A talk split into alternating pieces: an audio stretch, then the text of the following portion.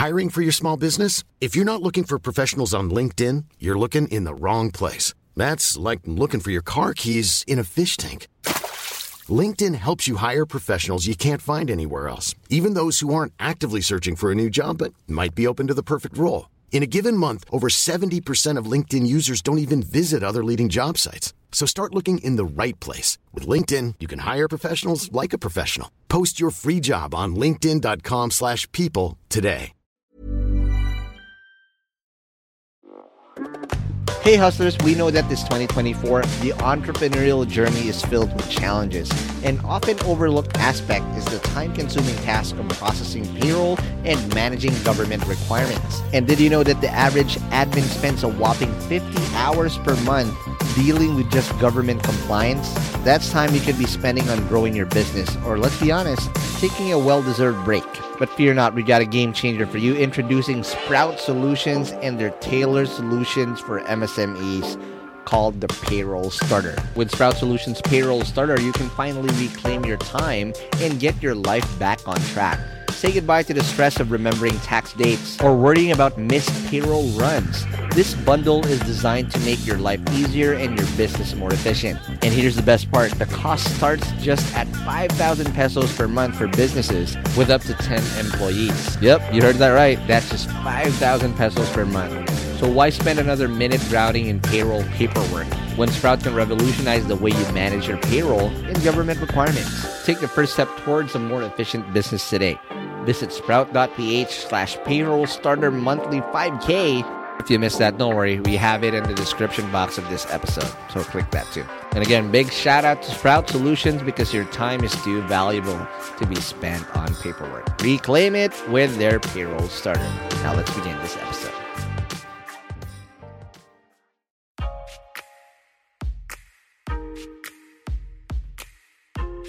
I think one of the One of the positive things about being a lawyer is that people act, well, clients actually treat you as consultants.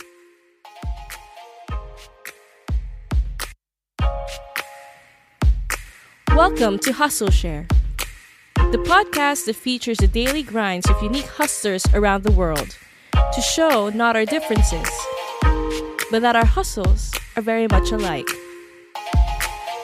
Now here's your host, Ronster Bae Pyong.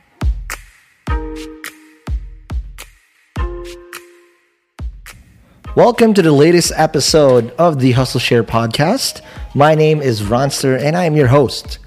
Okay, this episode is quite different because for the past couple of episodes, we've been featuring entrepreneurs and techie people. In this episode though, it's very different because we're going to be talking to a lawyer.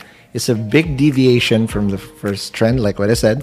First, because when I mentioned in the episode zero that, uh, of course, we're going to be talking to people that are very close to me at first. But this one uh, is unique because we're going to be talking, though it's still going to be business in nature, we're going to be talking it about, about things in a very different realm, which is law and legalities and whatnot. And our guest today is named Attorney Joseph Acuña. He's a very good friend of mine as well. Joseph is a capital markets lawyer. So what is that? That's what you're going to find out in this episode. And other than that, we're also going to be talking about the hustle that it takes for someone who wants to be a lawyer, all the, hus- the the things that he had to go through to get past law school, to pass the bar exams, and how he got to this point in life already that he's already helping out companies raise millions and millions of pesos to raise capital for their business. So stick around and we're going to have a very fun show only here on the Hustle Share podcast. And we're going to begin now. Welcome to the third episode of Hustle Share. Uh, today is going to be a very special day because, actually, no, it's supposed to be fourth. My bad. I think it's fourth fourth episode. um, I'm, I'm, I'm crazy. Anyway, um, fourth episode of Hustle Share. Today's going to be very special because we have someone who's actually helped me out a lot. Uh, and specifically, uh, he's, he's, he's not out there, out there, but a lot of people know him. Uh, his name is Joseph Acuña. Joseph, welcome to the show. Hi, hello, hello. Oh, he has very high energy. Great energy today, Attorney Joseph. Yeah. So Joseph here is a what? What was what's the specific? T- a lawyer? What type of lawyer? I'm a capital markets lawyer. Capital markets lawyer. Now let's just straight go straight into uh, defining what what is a capital markets lawyer.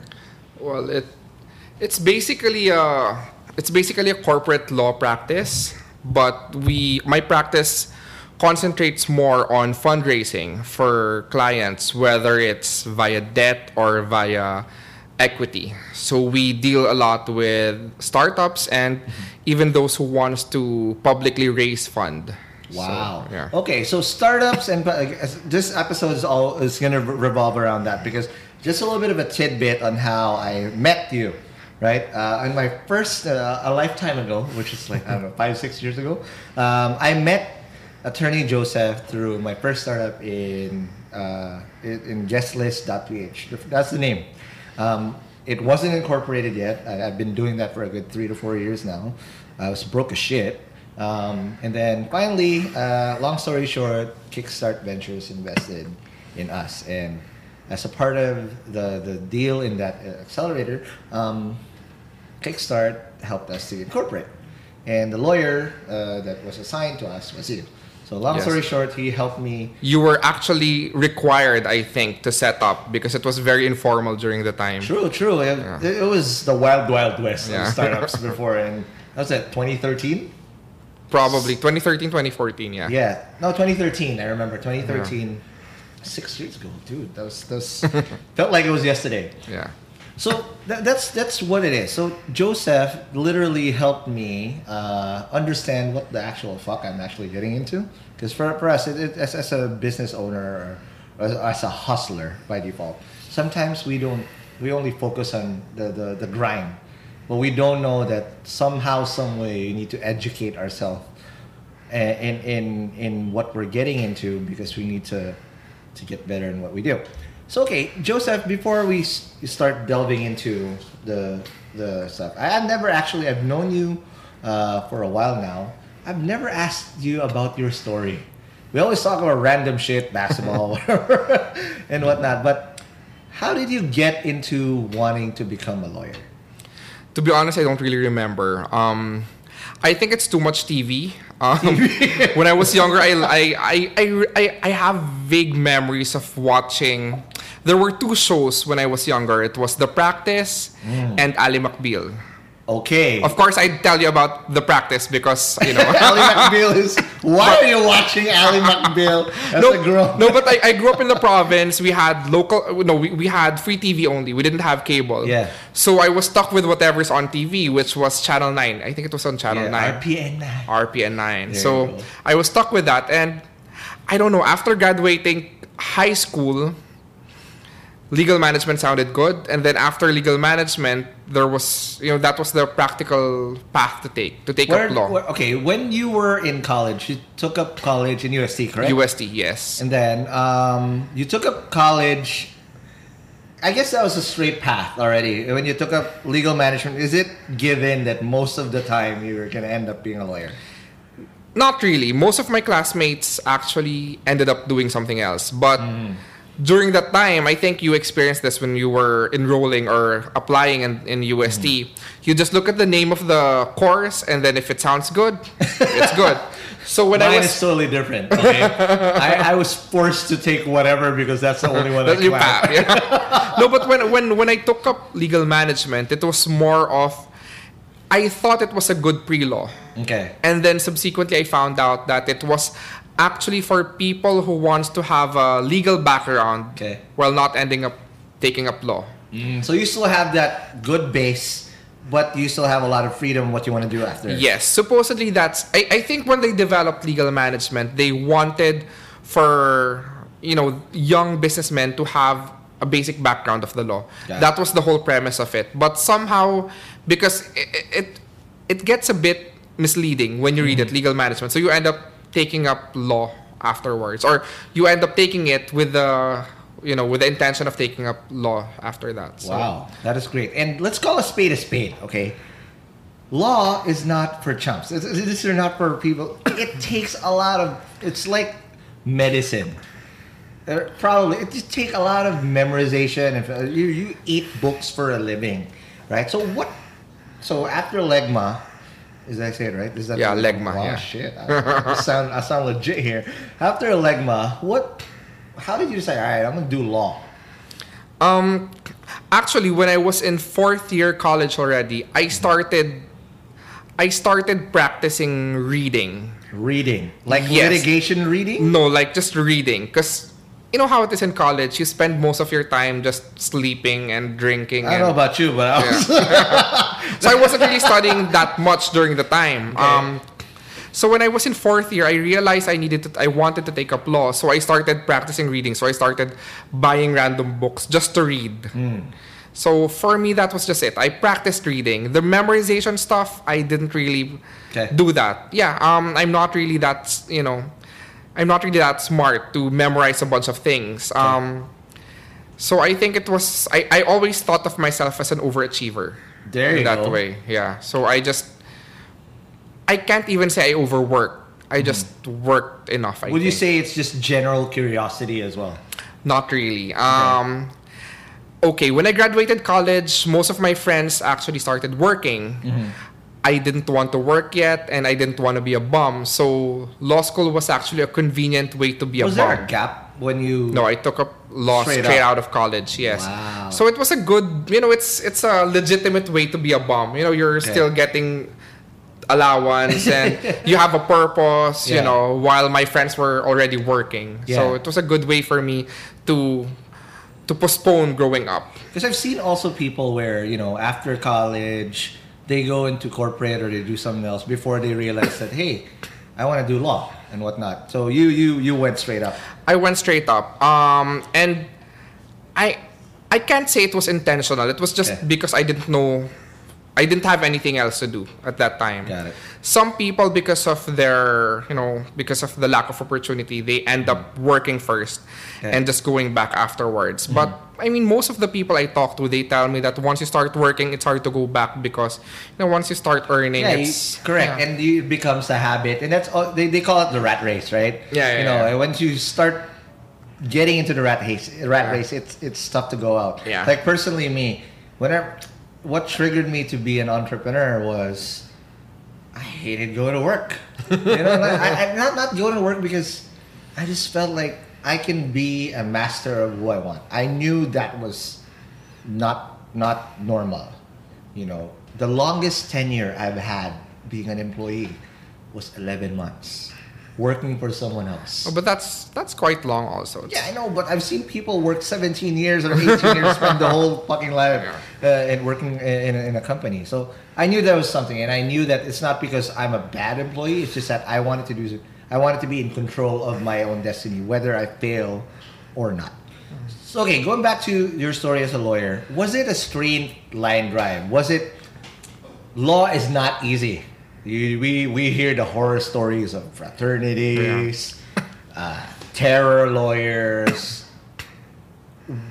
Was it easy for you? Did you just uh, were, I, did you transfer to school some somehow? Yes. Okay. okay so when I, when when I actually started law, um, the I didn't really know if I wanted to become a lawyer yet during mm-hmm. the time. As I said, I just wanted to have something to do while figuring it out. Mm-hmm. Um, and then what I told myself during the time was, as long as I keep passing, yeah, I'll push through. So you're alive. Yeah. So I keep passing somehow. Um, kept surviving. Mm-hmm. Um, and then I reached. I think I was in third year already yeah. during the time. Um, I reached third year. I in law school we have uh, they call it. Uh, It's, it's, they call it Q P I. Q P I. Um, Q P I. What is Q P I? I don't really know what it means, but it's an average, your average cute, grade. Q P I. Cute Papa India. Yeah. Oh, that's, that's a bad so, so we have a Q P I requirement, okay. and during my third year, I wasn't able to hit that requirement. It's like a G P A. It's like a G P A, yeah. yeah. So it's like a quota course of some got sort. It, so I wasn't able to reach the quota. Mm. So I had to leave. Mm. And then during the time, I was already in my fourth year. Yeah, that's, that was a tough So it didn't make sense for me to stop because I was already yeah, right there. Just yes. one more push. Yeah. And I wasn't really failing my classes. It's just that just I so you wa- didn't make the cut. I just didn't se. make the cut. So it's I, I think that was one of the motivations during the time was because mm. I wasn't really failing. It was that I wasn't as impressive as I should have been. Got it. So you that was the chip on your shoulder. During the time, not really. It was more of it was just a waste that I, you know, my mom already spent X amount of True. years with me. And True. so after that, um, I was supposed to stop because remember, as I said earlier, mm-hmm. my my gauge was as long as I keep passing, I'll yeah. pursue.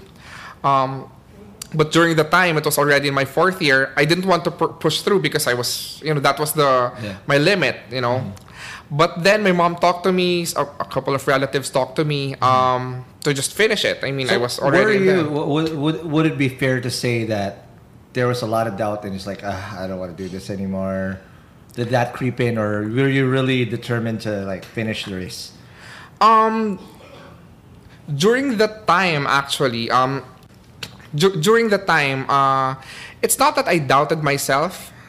Um, it wasn't even part of the equation during the time. Mm-hmm. When I was in third year college, um, My we we, we I, I think I told this to you before. We used to have a chain of banks in the province. Chain of banks. We used to have like okay. seven, eight banks in the province, wow. and then during that time, everything closed oh, fuck. in a span of like four or five months. Is this the financial crisis? During the financial crisis. Wow.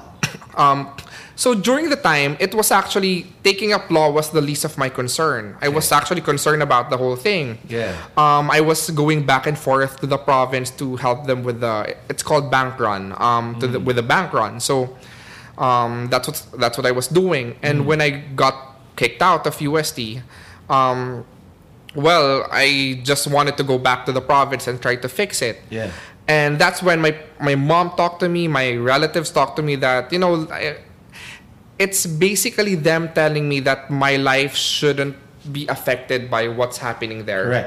And just push through. Yeah. Um, so, not that I doubted myself during the time. It was more if I had more important things to do. Got it. That's why I decided. But you never stopped. Eventually, you finished law school. Yes. And um, then, of course, we know that that's not the finish line. The finish yeah. line is a whole other monster in itself. Yes, yes. Which yes. is the bar exams. Yes. Did you once you walk us through this because I've never I mean I've, you're the only you're the first lawyer that I ever knew like this yeah. close.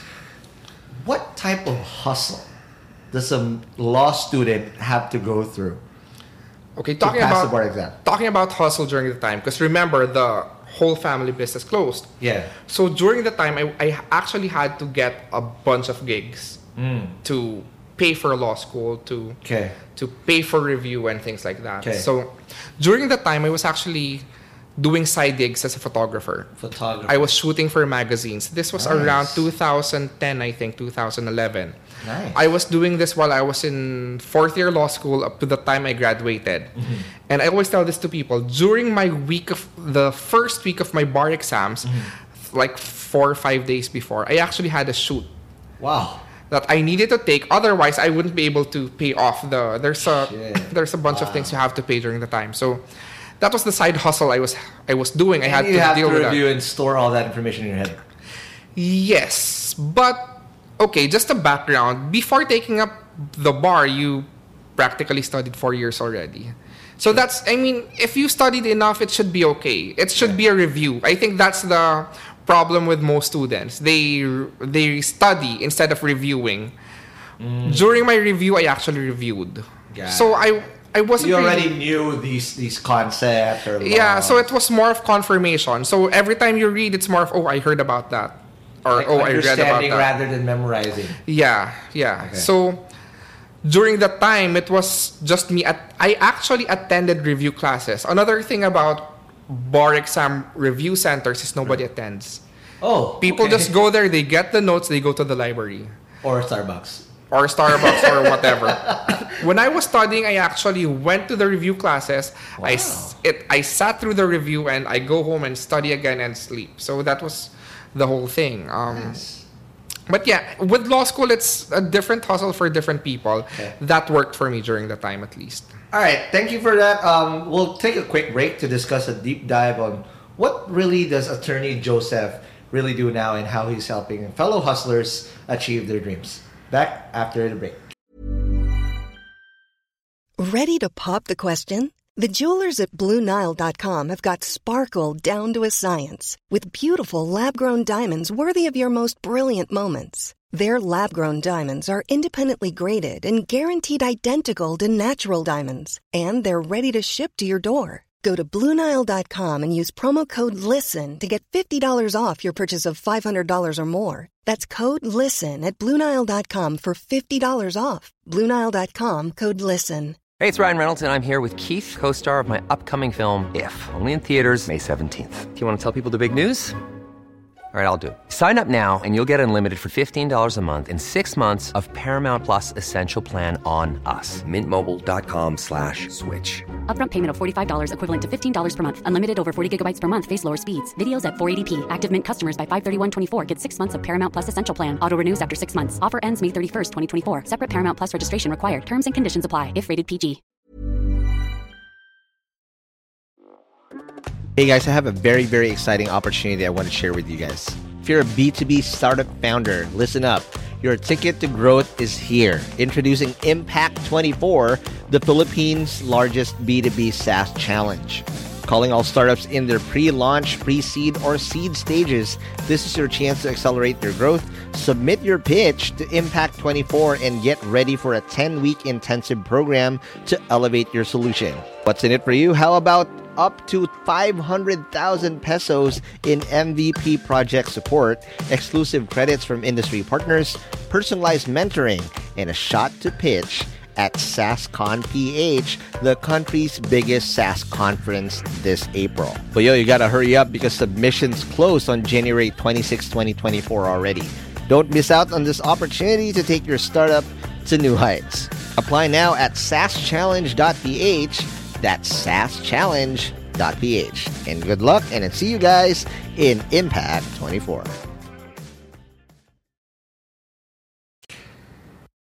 And we're back. Um, we're still with Attorney Joseph Acuña, a capital markets lawyer. Did I say that correctly? I always say capital gains for some reason.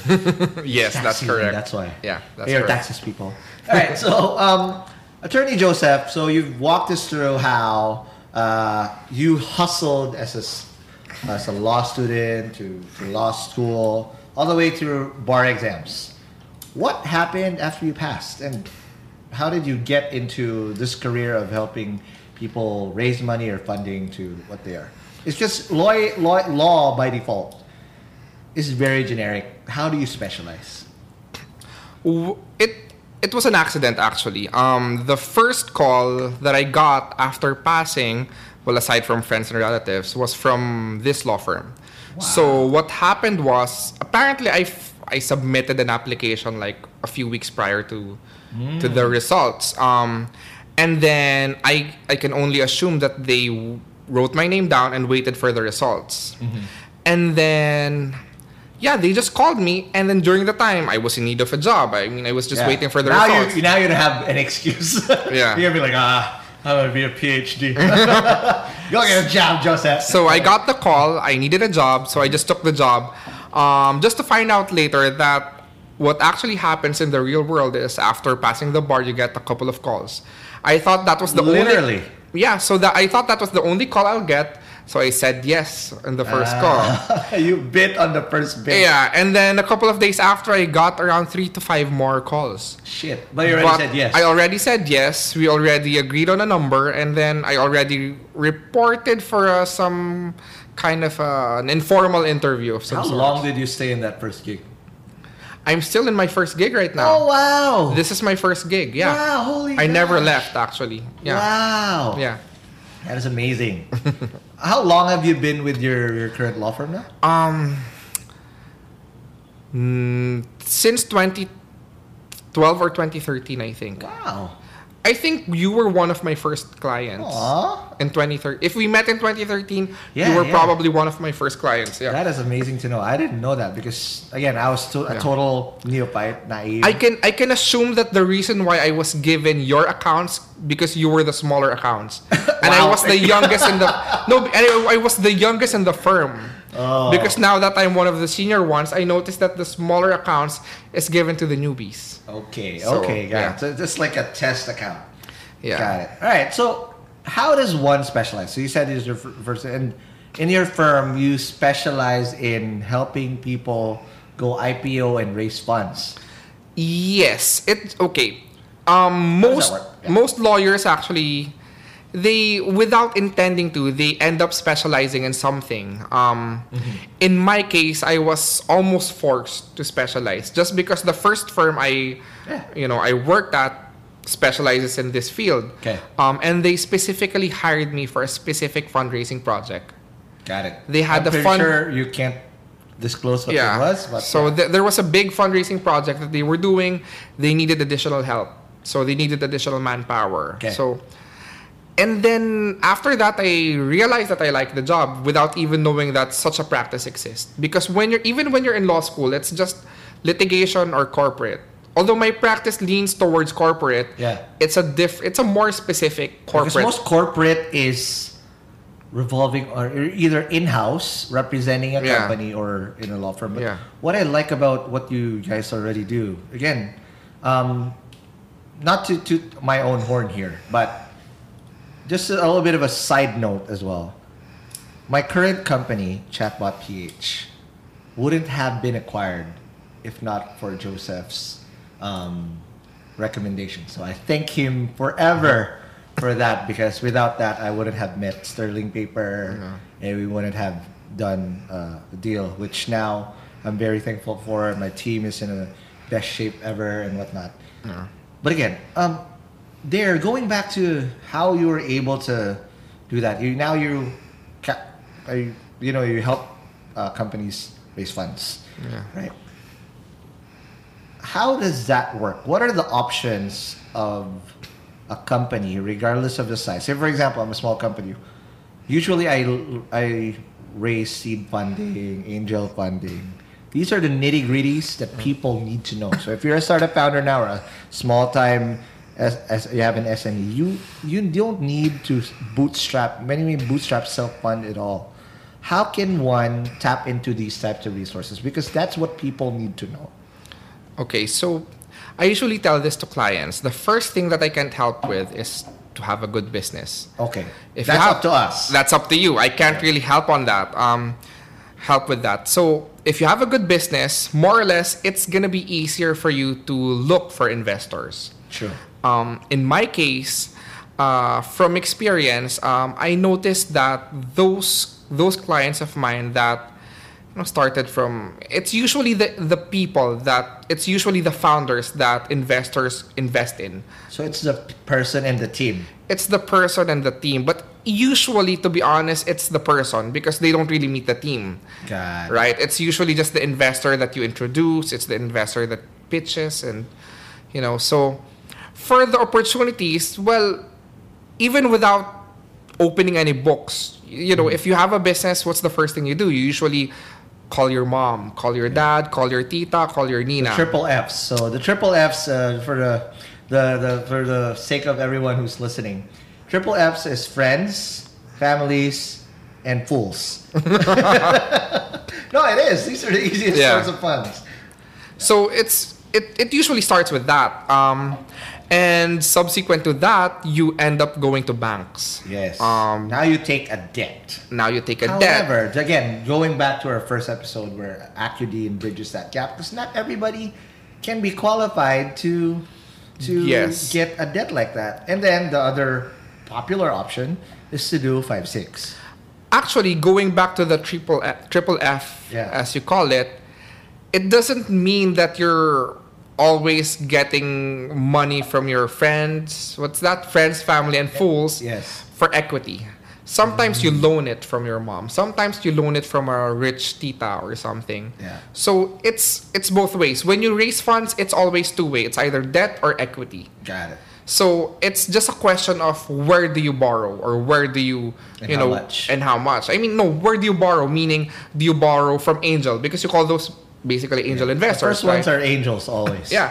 So, or devils if they really have, if you have a bad deal, right? Yeah. So it, it depends on who you seek funding from. Mm. So for startups, it's usually angel, because you're, you know, the reason why you're a startup is because you're not really qualified yet. Yeah. So you can't really go to banks. And the decision-making yeah. process of an angel is different than a traditional or an institutional V C, because really with an angel, uh, these are high net worth individuals yeah. that, you know, um, like I have some cash that I wanna that I'm sitting on. I'd rather spend it with a more. It also depends on the risk appetite, right?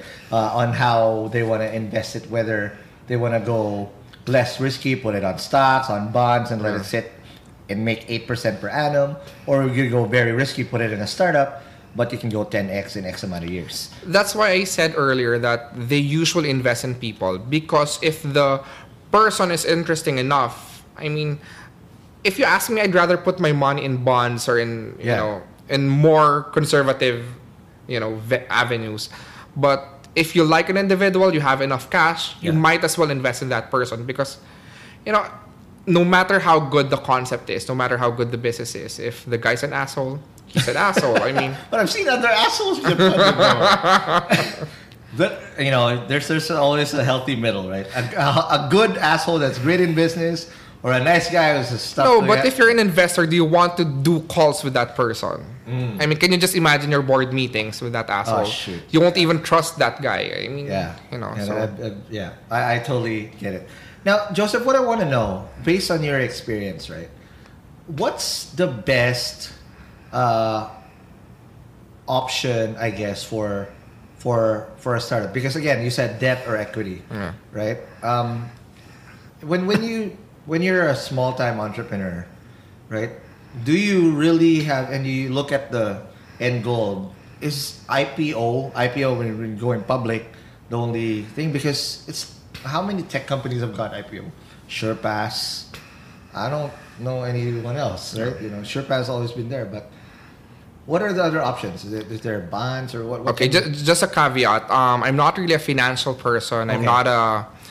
I'm not a capital markets analyst, okay. and you know, so strictly to law. But okay. from experience, I noticed that, I mean, of course, when it, when you talk about structures, you can do bonds, you can do, but it really depends on number one, the the founder. Okay. I mean, what type of what type of uh, funding does he need? Mm. Because even if you want to go public, you might not be qualified. Mm. Even if you want to raise X amount of money, maybe your cash flow isn't enough. Mm. Or maybe if you want to... Okay, the problem with debt is you need to pay for it. If you don't have enough cash flow, you'll end up just shooting your own foot. True, true. So those are the considerations. That's why it, there's no fixed structure that you can do for for any founder. So, like, for example, in your case, um, you needed you needed the cash flow. You needed yep. you needed funding at that time, so yep. you needed to be acquired. Yep. Versus if you put up more debt, you might not have enough, you know, runway mm-hmm. with that debt in again. mind. Right. Yeah, you'll you'll end up, you know, dying because of that quick fundraising you'll do. Okay. Now, my last question before we go to another break. You've seen a lot of companies come and go. You know, you've helped them incorporate all the way to the worst part, which is, uh, you know, they have to liquidate. What are the characteristics of two things I want to ask? Um, uh, what do you see? What do you see are the characteristics of a successful company, and what are the characteristics of a company doomed to fail? Okay. Um. Okay. Maybe we should start with number one. As I said earlier, there should be a good business. Okay. If you have a good business, more or less you'd survive, even without fundraising. I mean, a lot of companies survived using the cash flow to, yeah. to expand. Um, and of course, the founders need to be resilient.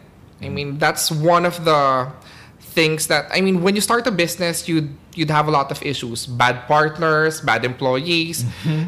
you know. I know this shit. Yeah, I have I have a I have a client now whose partner is suing her for estafa wow. and things like that. So you'll end up with a lot of, you know, bumps in the road, and you have to be resilient. And it's worse than marriage, because in marriage you can always, like, all right, spread up, or at least in the Philippine setting you can annul. Yeah. In a corporation, you're stuck there forever until you buy them up. Yeah. So the the, the thing in I mean for successful ones, most of them have a good idea. Okay.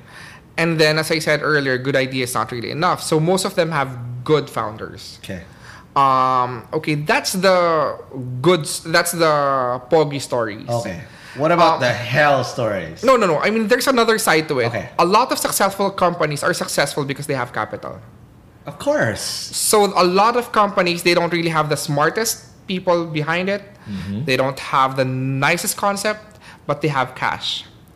They're able so, to play the game. So they're able time. to play. Yeah, you have enough runway to out to to outlast the rest of and them. And make a couple mistakes along the way. And yes, pivot and you can actually out. you can afford to make mistakes. Okay. That's the problem with the other side of the coin, wherein you can't afford to make too much mistakes. Because you're gonna die. Because you're gonna die. So I think that's if if you ask me, that's the trick there. You need to survive as much as possible Figure before you run out. Yes. Yes. So now, yeah. Okay, just going back because I've I've been through both sides, the wins and the losses, and sometimes there's more value. I mean, I hate to say it like this, but because it's never fun. It's the most gut-wrenching experience I've ever been through. Probably the the only thing that that that, that can is worse in, in terms of feeling is death, when you're dealing with death.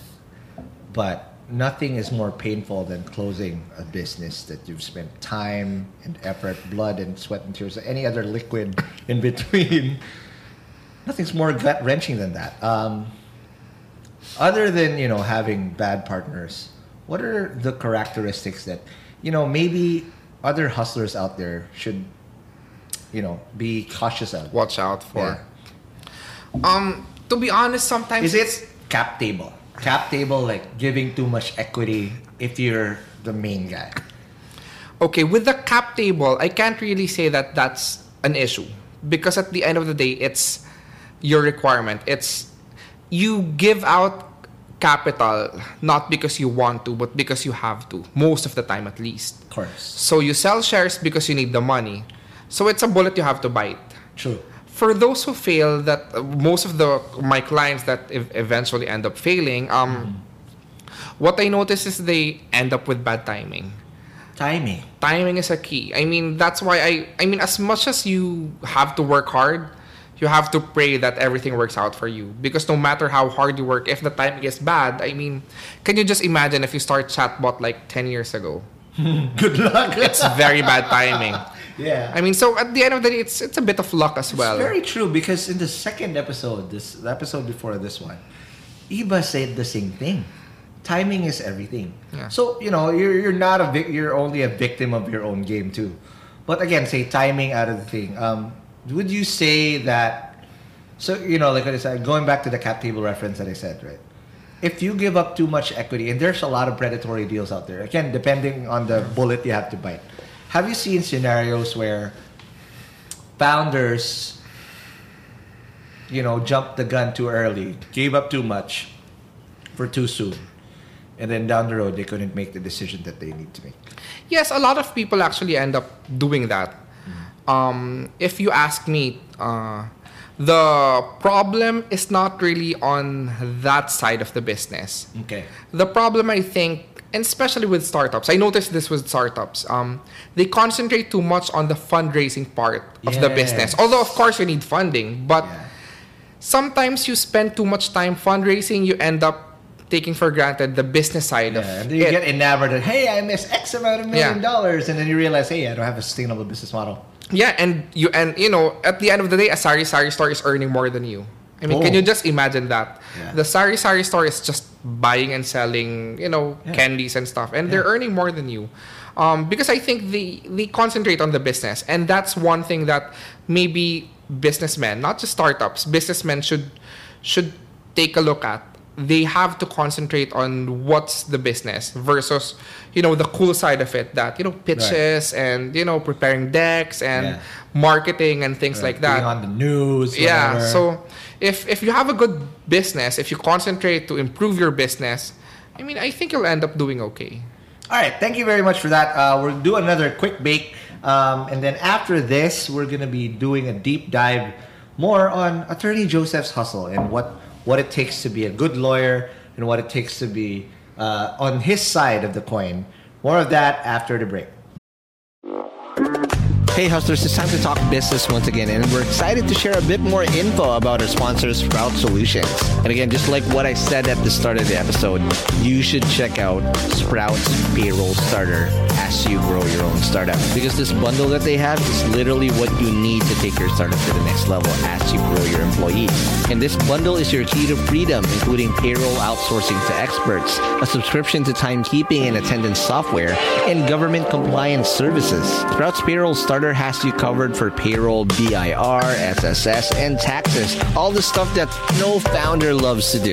So let Sprout handle the busy work and say goodbye to lines and tax payment stress. All this for as low as five thousand pesos. Again, that's just five thousand pesos all in for your payroll and H R needs. So visit sprout dot p h payroll-starter-monthly-five k, or again, just click the link in the description box of this episode to elevate your business management game. And again, big thank you to Sprout Solutions, liberating your time for what truly matters. Hey Hustlers, wish there was an easy way to open a bank account and grow your money without the hassle of lengthy application process and income documents? Well, I got good news, because today's sponsor, Uno Digital Bank, is here to help you achieve your financial goals. You can easily open an account with the Uno app in just five minutes and one valid I D. And as one of the six digital banks licensed by the Banco Central ng Pilipinas, the company is committed to providing customers with simpler, better, and more accessible banking. Last year, Uno Bank was recognized by the Asia Banking and Finance Awards and bagged the title Open Banking Initiative of the Year due to the success of its partnership with Gcash, one of the Philippines' leading mobile wallet platforms. And with the Uno mobile app, you can access an hashtag UnoReady savings account and enjoy daily interest crediting. With their hashtag UnoEarn or hashtag UnoBoost time deposit accounts, you can enjoy a high interest rate of up to six point five percent per annum. Enjoy monthly payouts with hashtag UnoEarn and flexible tenors with hashtag UnoBoost. Other app features include pay bills, the Uno Virtual Debit MasterCard, life insurance, scan and pay with Q R P H, and phones. And the one thing that I really love about Uno Digital Bank is they're open to collaborate with a lot of Filipino startups. I've had a chance to see the partnerships that they've had lined up with the startups that they have, and it's truly exciting to see how a digital bank like Uno can enable startups to unlock the power of fintech through digital banking. So if you're ready to elevate your banking experience, download the Uno mobile app today from the Google Play Store or App Store. Or if you want to collaborate with them, I'll be happy to give you an intro. Just shoot us an email at hello at hustleshare.com.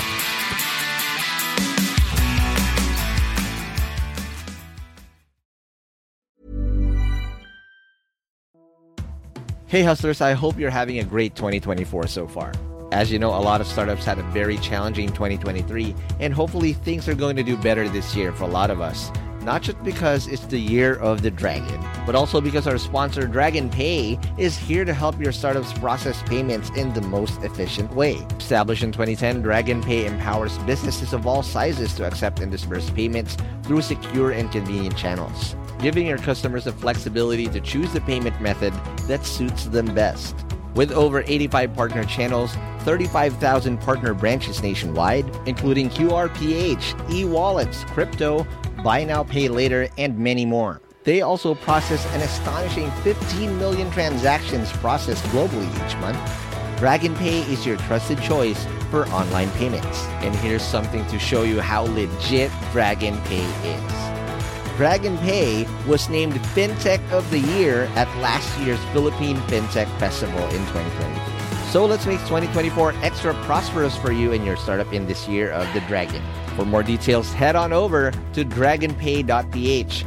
That's dragon pay dot p h. Trust the pioneer. Trust Dragon Pay.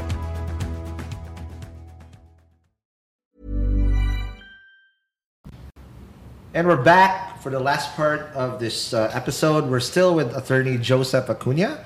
Um, on this part, we're going to do a deep dive now on on how he does his hustle and what it takes to be a capital markets lawyer. I mean, just by a, a lawyer by default, because it's a totally different ballgame. And correct me if I'm wrong, but basically law, again, this is very naive and this is very subjective based on my point of view. I, this is not a smart opinion or not point of view, but law is basically upholding the very truth, because there's always three ty- three sides of the coin, right? One side, the other side, and the truth. Right? You're defending one side.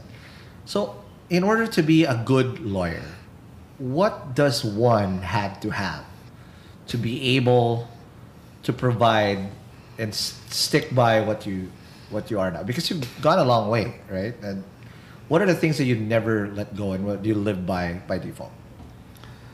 Okay, in my kind of practice, um, I think that's one of the reasons also why I'm comfortable with the capital markets practice or with the corporate practice, because there's no there's no um, oppositions in my kind in my line of work. Mm-hmm. Usually we do deals, so okay. in in my in most of my situations that I'm on one side of the deal, and then there's another lawyer on the other side of the deal. And okay. our roles are usually to just make sure that everything is in order, that you know that your client is protected, yeah. that nobody takes advantage of whoever. Right. It doesn't mean that you have to take advantage of the other side, because you know that's why sometimes we're called transaction lawyers. Okay. You make sure that the transaction runs smoothly, as smoothly as possible. As smoothly in their favor, or does it also have to be fair for the other side? Because you know sometimes that's what it is. As as businessmen, sometimes you can't help the fact that you know you gotta maximize whatever you can, even if it's lopsided and whatnot. So where does that? How do you balance that out? In in in my line of work, we rely a lot on relationships. Okay. So, okay, I need to start with that, because we don't. Well, personally, I don't as much as possible try to ruin relationships even on the opposing side, because it's a small industry for my practice. Yeah, yeah. So my opposing party today might be my client tomorrow. Yeah. So as much as possible, we don't try to take advantage. Don't we don't burn bridges. Yeah, not not just burn bridges, but you know, as much as possible, try not to be a dick about it. I mean, there are a lot of, especially with litigation, because it's a very different ballgame with litigation. Yep. They have to be uber aggressive. They have to really protect their clients. Yeah. In my line of work, not really. As long you're as you're not in the line of fire. Perfect. Yeah. As long as you protect your client, you're good. Okay. So in in my line of work, relationship actually matters. Um. One of the disadvantages I have is that I grew up in the province, so I don't have that much network in Manila when I got to Manila. So I'm trying to build as much network as I can today. And how do you hustle for that? Now, so you said you came from zero. Yeah. But now you know all these people, and without you, I wouldn't be yeah. here either. I mean, without your help, how did you hustle to that? I mean, of course, it's it's given that it's it's with your work, but I'm pretty sure you you went over and above to build that network. Yeah. Okay, again, I premise this by saying that, okay, the presumption is most lawyers work hard. The presumption is most lawyers know what they're doing. Yeah. And with everything equal, I think what I do on top of it is, yeah, you mean just building relationships. So, yeah. for example, I think you're a perfect example of that, um, in that I'm not really responsible in raising funds for you. Yeah, but you opened right? my door. Yeah, no, what I'm saying is that that's actually beyond what I'm paid to do. Yeah. I'm supposed to drop the the paperwork. I'm supposed to tell you about the structure, but I'm not supposed to start looking for investors for you. Sure. So those are the small things that, you know, we do, or I do at least, to build relationships. Okay. I mean, imagine we met twenty thirteen. You, you know, you were starting your own business. I was starting my practice, and you know, who would have thought would be here. So it's about relationships, I think. It's about treating people at least with some some form of respect. I mean, if you respect people, it's yeah. easy to, you know. So. Correct. Now, um, Joseph, what are the hacks in order for a lawyer in this line of field to succeed? Because again, this is all talking about technicalities. You know, you know one false move yeah. can mean a lot of money down the drain. So what are your hacks to make sure that you're always on top of your game, to make sure that you know you're you're you're you're doing the game right and you're executing top level? Well, hacks. Um, of course, you need to do a lot of readings. Yep. That's a given. Um, and I don't know if a lot of lawyers do this, but I really rely a lot on apps. Apps? Okay. I, I rely... Oh, yeah. By so, the way, Joseph is married, so if you see him on Tinder, please screenshot it and send it to his wife. So... Yeah, I, I, I heavily, my, my day relies a lot on apps. So, for example, um, I don't know, I mean, so for me, my basic hack is I have data. Okay. That's very basic for me. I don't really, I panic when I go to places where I don't have data or internet connection. Mm, you need that, to be connected to the world. I need to be connected. So what do you do with these apps? What type of apps are you talking about? So, for example, I, I rely heavily on Evernote. Okay. Um, depending on the client, I with Filipinos we rely a lot on Viber. Yeah. I have foreign clients who rely a lot on um, WhatsApp. WhatsApp. Yep. And then the younger ones, the we Tele. do no no no the other okay. one. The, uh, Kick? No. Uh, Messenger. Slack. Slack, of course. The younger right. ones, they I, I don't know why, but the no, Slack uh, it's it's a great collaborate. It's it's in house. Mm-hmm. I can't run my team without Slack. Yeah. Slack is where it's the lifeblood of the team. It's your own network. It's integrated with everything. Yeah, it's easy to pass around documents and things yes. like that, and stay within a certain topic. Yeah. And I I I use Asana heavily also. Okay, so for your to-dos. Yeah, for the to-dos, and you you. I treat clients as a project, okay. so it's easy to just find to branch out whatever you have to do with Asana. Nice. And that's, tech, that, that's us creeping into you. Yeah. And of course, Microsoft. I get to. I mean, and I was as I was just telling you earlier. I I also have a bunch of cloud. I mean, cloud-based stuff. Cloud-based stuff. Yeah. Okay. So, How, what's a, I'm just curious because not all clients are young like us. Mm-hmm. Or at least be tech savvy. How do you deal with clients who are on the traditional side who, you know, those, those clients who still print email or don't read emails or like things in, in, in traditional ways? Yeah, you adapt to it. I mean, you adapt to it. So, for example, I have clients that I have to call after emailing. Mm-hmm. I have clients who actually don't even hold their own phone. So, after emailing them, you have to call their secretary to tell them to print what you emailed. I mean, to be honest, even I myself, I have to print things out. Oh. I don't really like reading things. I mean, especially long documents. I don't like reading it um, in my phone or in my laptop. So what I usually do is I print it out. Mm-hmm. I do notes on it. And then I have to use Word or whatever afterwards. Nice. So now, okay. Um, what are... How does how does one, one, one lawyer or in your field... Uh, try to get by the obstacles. What are the common obstacles that you usually get? Because I'm pretty sure you you need a ton of patience in this line of field. You can't be a you're an impatient guy like, you know, ah, this guy's an idiot and whatnot. Do you literally prepare yourself emotionally? Because you can't drag that. Because technically, majority of the time, we're giving we're consulting you with our problems. Yeah. How, do, you, do you have a rule in like I'm not supposed to bring this shit home and what? Um, okay, the I think one of the one of the positive things about being a lawyer is that people act well clients actually treat you as consultants. Yeah. So they're a, a little bit nicer to you, you know, they're it's it's a lot lighter to deal with yeah. clients versus I can imagine with I can just imagine with other types of, you know, of but most work. Of the time we call because there's some trouble. There's some trouble, yeah. So, I can't I can't remember I can't remember how many times I'm like, oh, Joseph, what do I do with this? Right. Yeah, I I don't know. It's I, I think it's a it depends on the personality as well. I think it's a I'm gifted with that. I can just absorb things like that. Of course it okay. gets draining at some times, but yeah. with my line of work, it's not, I mean, it's just a deadline that we're okay. trying to catch versus I can just imagine surgeons having a different oh, you know, type of problem. So, yeah. I mean, I guess it's a matter of perspective. So, I mean, if you think about it that way, yeah. that, you know, my my shit is still easier than yeah. whatever they're going through. I mean, if I miss a dot, it's, I'm good. If they miss a dot, somebody could die. So, wow, that's correct. Yeah. Um, Just a couple more questions. Just looking back at motivation, because you know, Does it, I'm pretty sure at some point it gets boring. It gets old. Anything that has repetitive and whatnot, especially you're dealing with laws and whatnot, right? What is your why? What what what keeps you going on a day-to-day basis?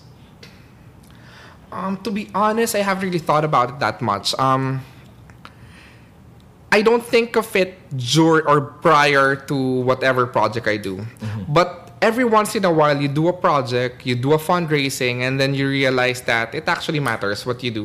Okay. Like I, I, I, like a couple of years ago, like two years ago, I raised fund for a, for a green development company. Okay. And it was one of the smaller fundraising uh, we did. Yeah. Um, I think it, it's relatively small. Um, Define it, small, because you're talking about when when you when you say million, around two hundred twenty million. But two hundred twenty million, wait, pesos, dollars? Pesos. So no, but money. Prior to that, I mean, prior to that, we were raising, that was the first S M E. It's an, it's... As an S M E, two hundred twenty it's, million? It's classified as an S M E market, yes. two hundred twenty million? two hundred twenty million. So, you know, just, just again, just to put the first things into perspective. Joseph raises billion sometimes. Joseph. So, I mean, when when we were able to I P O that company, it... I, I somehow realized... Oh, I P O. Yeah, we did I P O. Wow. I mean, for I P O perspective, it's relatively small. But still, yeah. That's a whole league of its own. Yes, but no, the, the point is that um, prior to doing a project, you don't really think about what the why is. But after doing a project, there are, every once in a while, you feel good that, oh, I actually helped this person. Yeah, or yeah, and you know, I mean, remember earlier, I was telling you that, you know, running a business is about... you know, surviving more or trying to outlive the problems that you face as a business.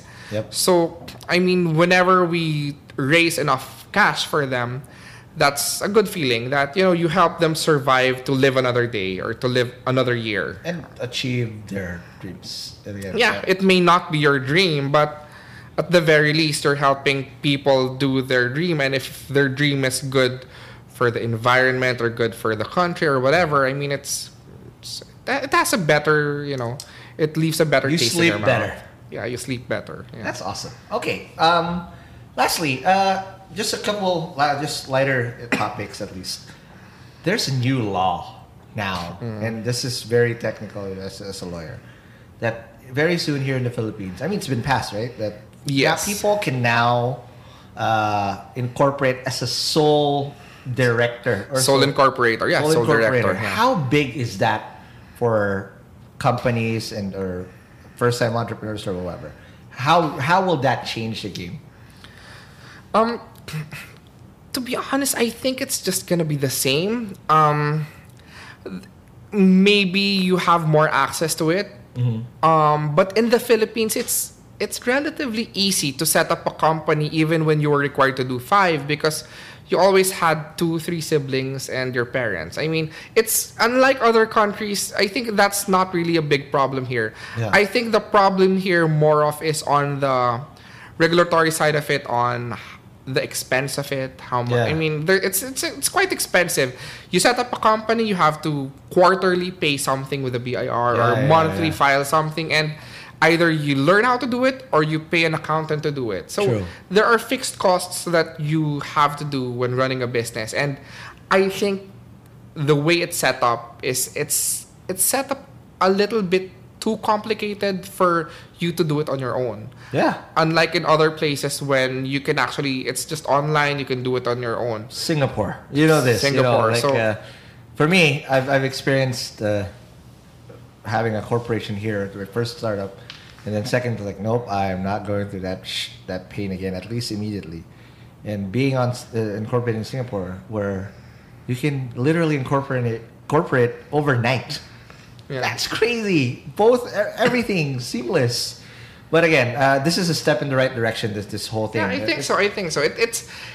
I think it becomes more accessible just because you have options. But as As regards it being a game changer, I really don't see it that way. Okay. Just more accessible, yeah. All right. What last question, what are your tips if someone wants to pursue this type of to, of career path, to be in in business law per se?